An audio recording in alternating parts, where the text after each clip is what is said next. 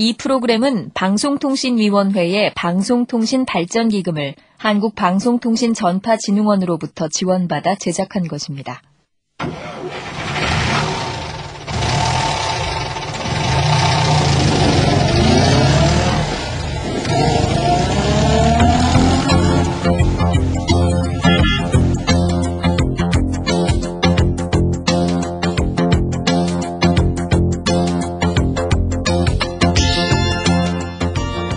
CBS 특집 다큐멘터리 오부자 먹고 살만 하십니까? 대한민국 월급쟁이 생태 보고서 오늘은 제3부 최저임금의 비밀편을 보내드립니다.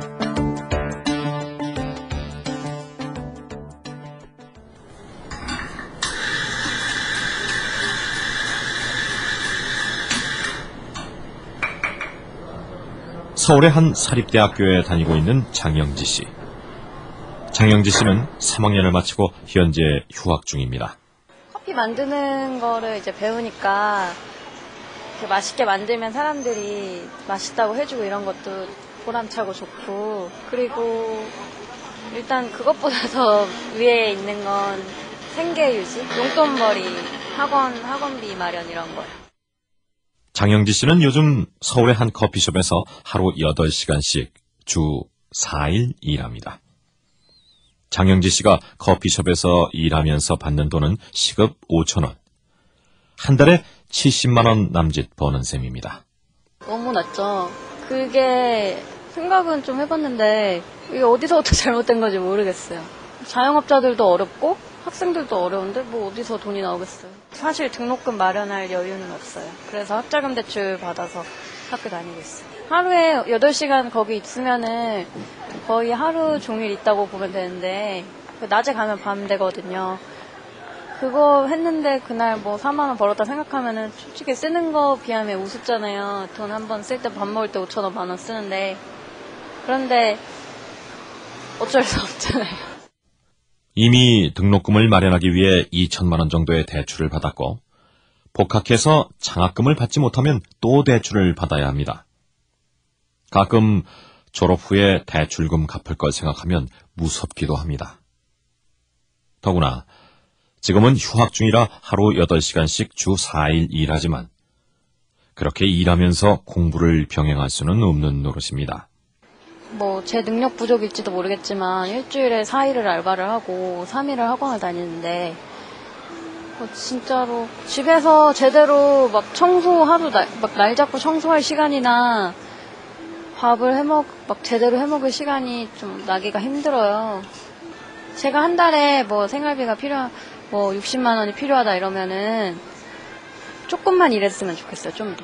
60만 원보다 더 벌길 바라는 것보다 좀만 일했으면 좋겠어요. 그나마 장영지 씨는 사정이 좀 나은 편입니다. 2012년 최저임금 시급 4,580원보다는 조금 더 받으니까요. 하지만 우리가 하루에도 몇 번씩 들르는 편의점에서 일하는 사람들은 최저임금조차 제대로 받지 못하는 경우가 허다합니다.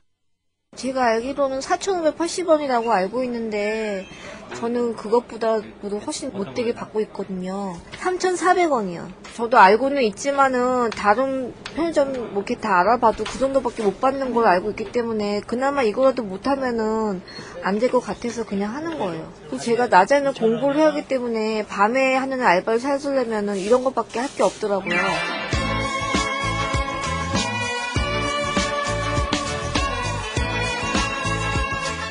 우리에게 아바와 자동차 회사 볼보의 나라로 기억되는 스웨덴. 올해 만 17살. 고등학교 졸업을 앞둔 이사벨은 스웨덴의 수도 스톡홀름의 한 커피 전문점에서 아르바이트를 하고 있습니다. 버는 돈은 거의 쓰지 않고 저축해요. 고등학교 졸업 파티 때 돈 쓸 일이 많고 또 졸업하고 나서 여행을 다니고 싶어서요. 이사벨이 커피숍에서 일하고 받는 시급은 78크로나, 우리 돈으로 13,000원 정도입니다.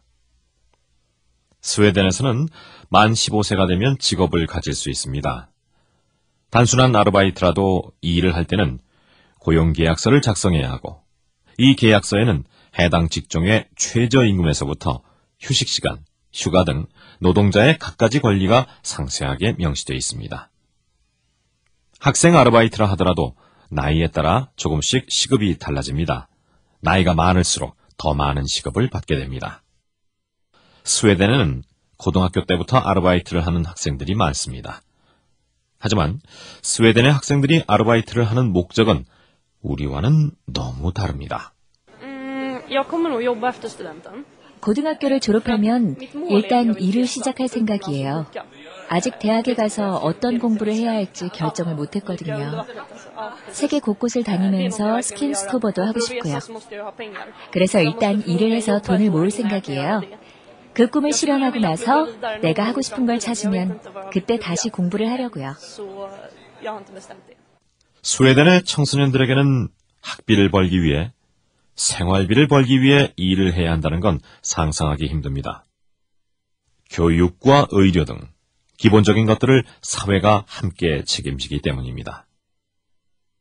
그에 비하면 서울에 사는 장영지 씨의 처지는 참 딱합니다. 당장 힘든 것만이 문제가 아닙니다. 체육학과에 다니는 장영지 씨는 팀 닥터나 운동 처방사가 꿈이었습니다. 하지만 막상 대학에 들어온 뒤 그 꿈을 접었습니다.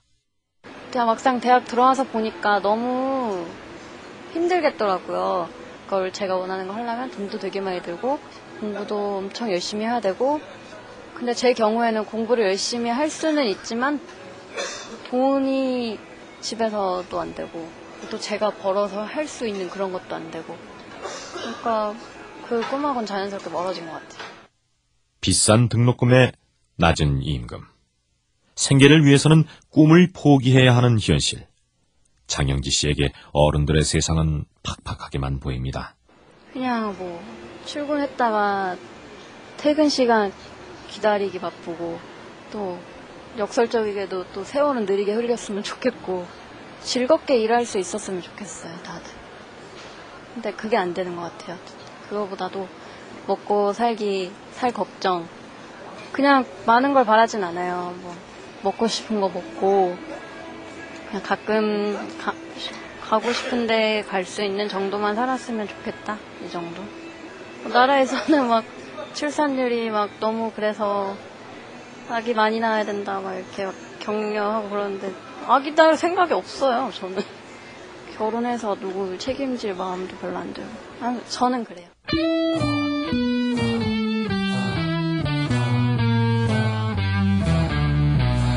싸구려 커피를 마신다 최저임금이 시급 결정의 기준이 되는 저임금 노동에는 커피숍이나 편의점의 아르바이트생만 속하는 게 아닙니다.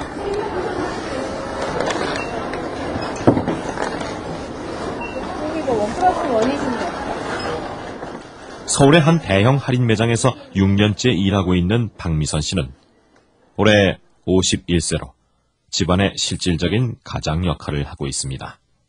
저희가 이제 그 3교대니까 제가 이제 오- 아침에 오늘은 이제 아침에 나간 경우에 8시 반에 어, 출근하면 5시 반 퇴근이에요. 그 중간 조가 11시에서 8시 퇴근하고 그다음에 마감이 어, 3시에서 12시 이게 되거든요.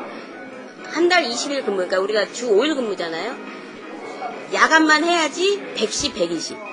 그러니까 3시에 나와서 야간 수당 뭐 교통비 붙고 다 해야지만이 110, 120이고 오전만 오늘같이 오전만 하면은 100만 원이 안 돼. 90몇만 원밖에 안 되는 거예요. 거기에 뭐 주유수당 붙어봐야 뭐 그보다 또 세금 떼고 하면 90만 원이 넘기 힘들어요. 오전만 했을 때는 거기에 야간까지 해서 야간 수당 조금 붙고 그다음에 교통비를 지급을 해요. 그렇게 해서 그래야지만이 그까지 다 해야지만이 120 정도. 박미선 씨의 시급은 5,250원.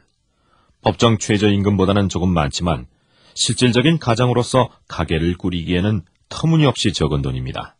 우리가 여기서 있으면 저 유통 이쪽에 슈퍼 그쪽이니까 진짜 벌어서 우리가 다 쓰고 간다고 그래요.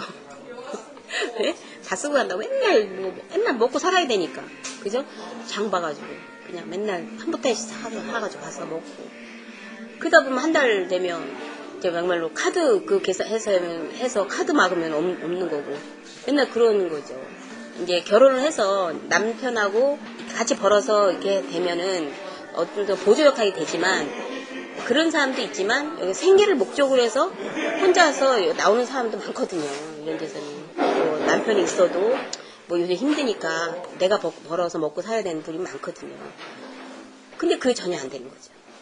그래서 맨날 그러니까 힘들고 맨날 적자 인생이죠.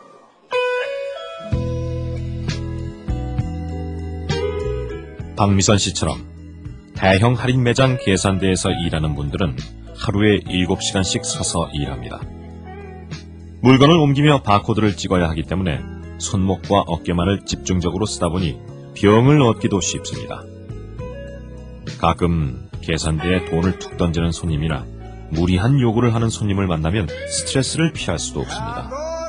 더구나 서비스 직종이라 저임금과 피곤함 속에서도 미소를 지어야 합니다.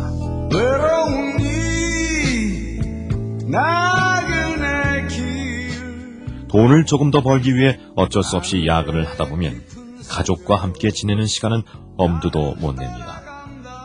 허젓한 직장인이지만 월급으로 기본적인 생활도 제대로 할 수 없는 현실.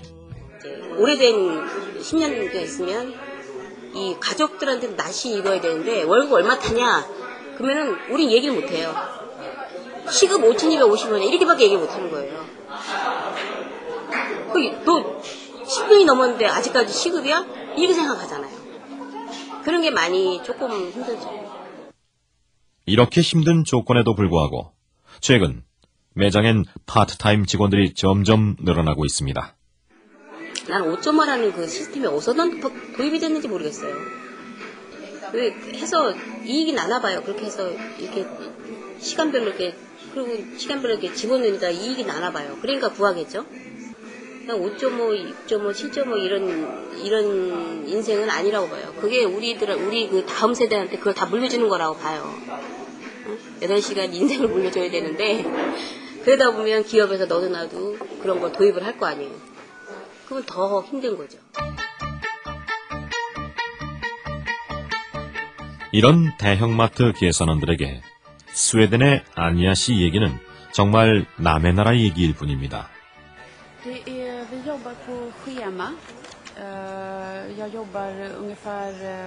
시작하는 시간과 끝나는 시간은 매일 달라요. 4주 전부터 스케줄을 짜서 거기에 맞춰서 출근합니다. 일주일에 35시간이라고 야간 근무는 없어요. 매장이 9시에 문을 닫거든요. 마트에서 일하는 게 인기가 좋아요. 급여도 좋고 일의 강도나 스트레스가 많지 않거든요. 파트타임으로 일하려는 젊은 학생들이 많아서 약간의 경쟁은 있지만 전 경험이 많아서 그다지 걱정하지 않아요. 스웨덴의 유명 대형 할인 매장 이카에서. 계산원으로 일하고 있는 아니아 씨.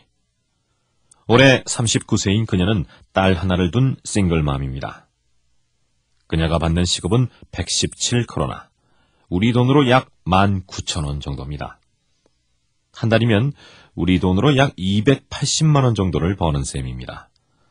스톡홀름의 비싼 물가를 생각하면 그리 많은 돈은 아니지만 그녀는 생활하는데 별 걱정이 없습니다. 좀 적게 번다고 해서 딸의 대학 교육을 걱정할 필요가 없는 것도 든든합니다. 그리고 기본적인 생활이 보장되다 보니 취미 생활을 즐길 여유도 있습니다. Den 어, 1년에 5주간의 유급 휴가가 기본적으로 보장돼요. 이걸 어떻게 사용할지는 제가 결정하면 되는 거고요. 물론 고용주 입장에서는 나눠서 가는 걸 좋아하죠. 보통 여름에 휴가를 쓰고요. 제가 여행을 좋아해서 지난 여름에는 태국, 포르투갈, 스페인, 스코틀랜드, 독일에 다녀왔어요. Jag var i Portugal och Spanien och eh, Skottland och Tyskland. 스웨덴에서도 대형 할인 매장 계산원은 대표적인 저임금 직종에 속합니다. 그런데 어떻게 이렇게 일하는 게 가능할까요? 더구나 스웨덴에서는 우리나라와 같은 법정 최저임금 제도도 없는데 말입니다. 산업별 노조 체계인 스웨덴은 노조 조직률이 80%가 넘습니다. 앞서 잠깐 만났던 라나와 이사벨 같은 고등학생들도 일단 아르바이트를 시작하면 노조에 가입합니다. 이런 높은 노조 가입률이 스웨덴 노동자들의 안정된 생활을 가능하게 만드는 원동력입니다. 산업별 노조는 저임금 직종 노동자들이 기본적인 생활을 영위할 수 있는 임금과 노동 조건을 확보하고 또 직종 간 임금 격차를 줄이는데 많은 노력을 기울입니다. 이런 노력에 힘입어 아니아 씨처럼 대형 할인 매장에서 일하는 여성들도 걱정 없이 생활을 할 수 있는 거죠. 여기에 교육과 의료, 퇴직연금과 실업연금 등 사회보장제도가 결합해 복지국가 스웨덴이 이루어지는 겁니다. 산업별로 임금 협상이 이루어지기 때문에 사용자 입장에서도 임금 경쟁을 할 필요가 없다는 것도 장점입니다. 하지만 이런 스웨덴의 사례는 우리의 입장에서는 그림의 떡에 불과할지도 모릅니다. 대형 할인 매장의 경우 우리나라엔 노조가 있는 사업장도 몇 안 되거니와 우리나라는 전체적으로 노조 조직률이 9%에 불과하기 때문입니다.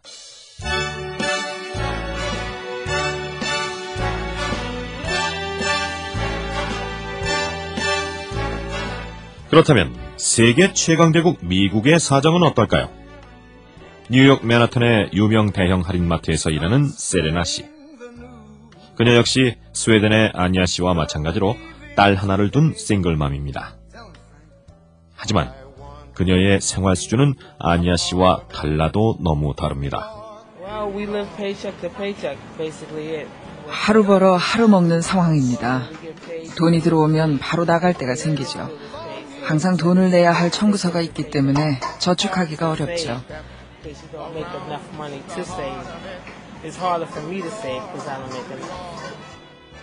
세레나 씨는 직장에서 6년째 일하고 있습니다. 최근 매장 판매 직원으로 승급하기 전까지 그녀가 계산원으로 일하며 번 돈은 시급 7달러 25센트. 우리 돈으로 만 원 정도 되는 7달러 25센트는 뉴욕주가 정한 최저 임금입니다. 그나마 계산원의 경우엔 8시간 일할 수 있는 풀타임 자리가 아예 없습니다. 파트타임에게는 의료보험 혜택을 제공하지 않아도 되기 때문입니다. 최근에 판매 직원으로 승급했지만 시급은 8달러 86센트. 미국 연방정부가 정한 빈곤선인 시급 11달러에도 못 미치는 액수입니다. 그녀의 한 달 수입은 1200달러, 우리 돈으로 140만원 정도입니다. 하지만 뉴욕의 물가 수준을 생각하면 생활이 어려울 수밖에 없습니다. It's hard. And in so many days I wake up and I just go, I can't deal with this no more. 아침에 눈을 뜰 때면 아 이제 더 이상 못하겠다 그만두자고 마음먹은 게 한두 번이 아닙니다. 하지만 버텨야죠. 그만두면 식비는 어떻게 하고 집세는 또 어떻게 내겠어요. 불가능하죠. quit. I'm not going to get no 내 수입이 없어지면 딸이 모든 생활비 부담을 져야 합니다. 딸도 나처럼 힘들게 살고 있는데 그럴 수는 없죠. 분담해야죠. 세레나의 수입으로 딸을 대학에 보내는 건 엄두도 낼 수 없습니다. 그녀의 딸은 고등학교를 졸업한 뒤 직장에 나가고 있습니다. 수입도 수입이지만 근무 조건도 세레나 씨를 힘들게 합니다. 병가가 있습니다. 예전엔 아프면 병가를 낼 수 있었죠. 하지만 지금은 아프다고 병가를 낼 수 있는 그런 환경이 아닙니다. 아픈 것도 회사의 계획에 맞춰야 하나 그런 생각도 듭니다. 아프면 그날은 그냥 돈 못 받고 공치는 거죠. 노조를 만든다는 건 생각도 못 해봤습니다. 미국에는 세레나 씨처럼 최저임금 수준에서 하루하루 겨우 생활을 유지하고 있는 사람이 얼마나 될까요? 세레나 씨와 같은 도매업 분야 저임금 노동자들의 노조를 만들기 위해 일하고 있는 리테일 액션 프로젝트의 월튼 씨 이야기입니다. We only surveyed national chains and 전국 체인과 지역 체인 중에서 뉴욕에 있는 직원 100명 이상인 곳을 대상으로 실태를 조사했습니다. 그렇기 때문에 이 조사는 전국적인 추세를 보여줍니다. 결과를 보면 반 이상의 노동자들이 시간당 10달러 미만을 받았고 34% 이상의 노동자들이 food stamp, 메디케이드 같은 공공 지원에 의존하고 있었습니다. 다시 말해 납세자들이 이런 도매업체들에게 보조금 혜택을 주고 있는 셈입니다. 병가를 써본 적이 있는 노동자는 25%에 불과했습니다. Paid sick days, so that's you know 75% of workers 상황이 이렇게 심각하다 보니 최근 뉴욕시는 저임금 노동자들도 실질적인 생활이 가능하도록 생활임금 제도 도입을 검토하고 있습니다.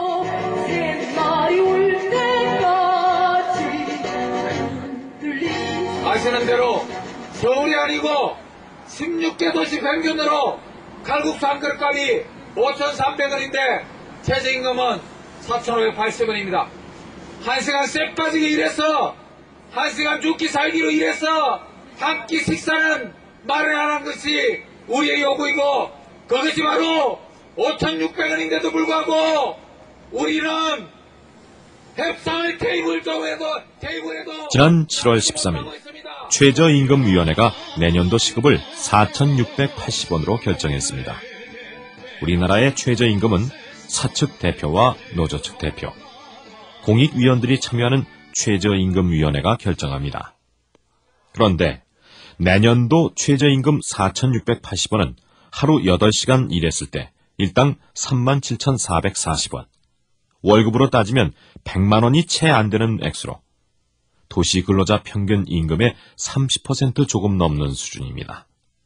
국회 환경노동위원회 은수미 의원은 현재의 최저임금 제도는 저임금을 유도하는 효과밖에 없다고 잘라 말합니다. 원래 최저임금 도입 취지는 전 세계적으로 그 이하로 내려가면 안 된다인데 한국은 최저임금이 평균임금이에요.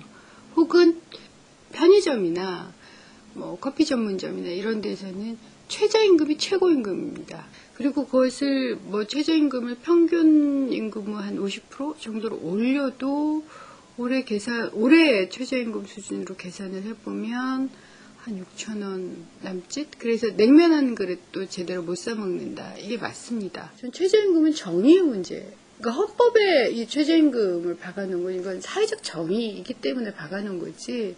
이것을 기업이 마음대로 비용으로 생각을 해라. 라고 했더라면 박아놓을 필요가 없어요. 그러니까 정부가 사회적 정의의 입장에서 강제할 수 있는 그러니까 책임을 질 수 있는 방식을 찾아야죠. 그게 정부죠. 영세 자영업자들이 많은 현실에서 어려움이 없진 않지만 대기업의 프랜차이즈나 대형 업체들이 최저임금을 조정하고 있는 현실만 바꿔도 개선이 가능하다고 말합니다. 이렇게 되는 여러 가지 요인 중에 하나가 한국의 편의점이 굉장히 많은데요. 과다 수수료율이 문제예요. 제가 조사를 해보니까 어, 매출액의 약 35%에서 70%를 편의점 점주가 본사에게 내야 되고요. 그 다음에 이거 외에도 인테리어비, 광고비 이런 것들을 다 제공을 해야 돼요. 그러니까 사실은 편의점 점주가 그 최저임금을 주고 손에 넣을 수 있는 돈이라는 것이 얼마 안 돼요. 과다 수수료를 등 혹은 어쨌든 대기업의 횡포를 규제하는 요게 이제 같이 들어가야 되고요.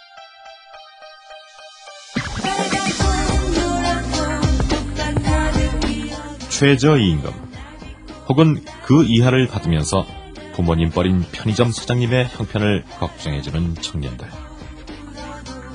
휴일도 없이 일하지만 가난을 대물림해야 하는 현실에 가슴 아픈 부모들. 부모 세대와 자식 세대의 이 잔혹한 악순환을 끊을 수는 없을까요? 대선을 앞두고 있어서인지 여야 정치권에서는 현재의 최저임금을 도시 근로자 평균 임금의 50% 수준, 곧 시급 6천원 선으로 끌어올려야 한다는데 의견 일치를 보이고 있습니다. 대한민국에는 최저임금도 못 받는 노동자가 정부 통계로만 190만 명. 최저임금 선에서 월급이 결정되는 노동자가 500만 명에 이릅니다.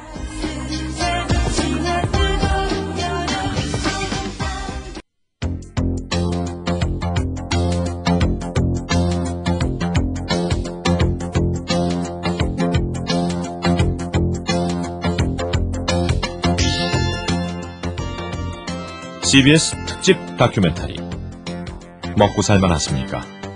대한민국 월급쟁이 생태 보고서 오늘은 제3부 최저임금의 비밀편을 보내드렸습니다.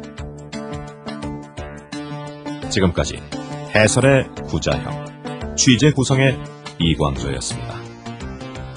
내일은 제4부 공공서비스 저임금의 함정편을 보내드립니다.